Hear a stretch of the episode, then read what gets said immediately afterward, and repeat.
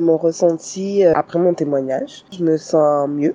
Je suis fière d'avoir pu euh, partager euh, avec ben, certaines personnes ma vision des choses et un peu de ma vie d'ailleurs.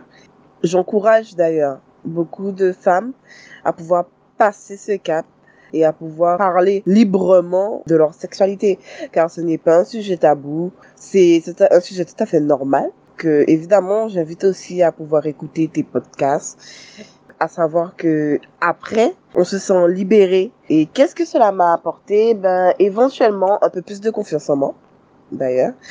Euh, ça m'a permis d'être écoutée, d'être comprise et euh, franchement cela fait beaucoup de bien. Donc euh, en passant, je tiens à te remercier. Merci Bonnie pour l'attention et pour l'écoute et je te souhaite une bonne continuation.